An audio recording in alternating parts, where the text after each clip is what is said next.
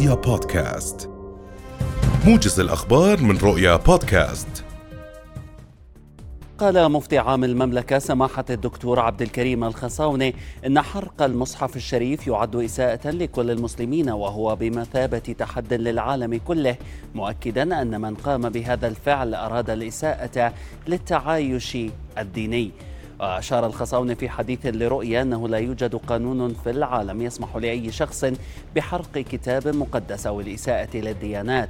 هذا وعبرت دول عربية وإسلامية عن إدانتها واستنكارها لقيام متطرف بإحراق نسخة من المصحف الشريف أمام سفارة جمهورية تركيا في ستوكهولم.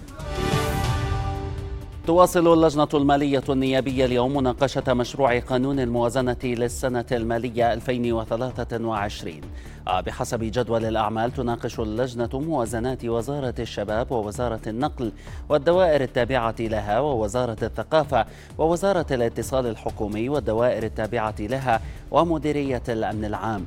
وتقدر موازنة العام الحالي ب 11 مليارا و430 مليون دينار حيث تبلغ الإيرادات العامة 9 مليارات و569 مليون دينار فيما يقدر العجز المالي للموازنة بمليار و862 مليون دينار.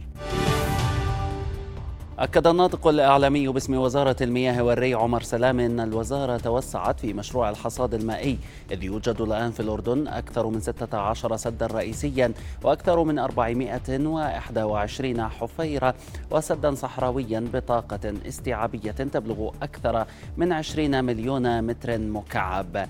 أضاف سلام في حديث لرؤيا أن الحصاد المائي أولوية قصوى لقطاع المياه ويحظى باهتمام كبير منذ سنوات طويلة مشيرا إلى وجود مشاريع للحصاد المائي تنفذها وزارة المياه والري بهدف تعزيز القدرة على مواجهة التغيرات المناخية.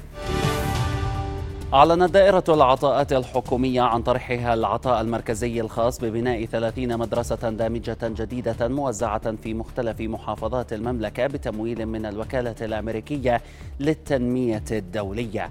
ودعت الدائرة وفق وثيقة الإعلان مقاولي البناء المؤهلين والمهتمين إلى تقديم مستندات التأهيل المسبق لبرنامج المدارس الدامجة ووفق العطاءات تبلغ مساحة البناء التقريبية لكل مدرسة جديدة حوالي 7500 متر مربع فيما سيتم طرح عطاءات المدارس في حزم ابتداء من شباط المقبل وتستمر حتى نهاية عام 2025 شارك عشرات الآلاف يوم أمس في مظاهرات مناهضة لخطط حكومة رئيس الوزراء وزير الاحتلال بنيامين نتنياهو الجديد للإصلاح القضائي والتي يقول محتجون أنها ستهدد منظومة الضوابط والتوازنات الديمقراطية فيما يتعلق بتعامل المحاكم مع الوزراء.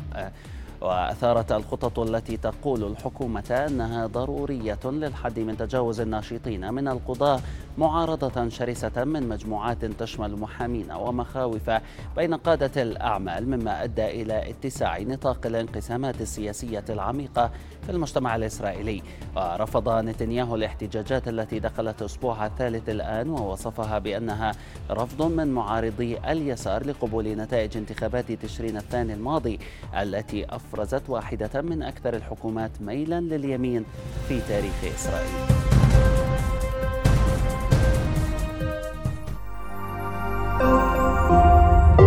رؤيا بودكاست.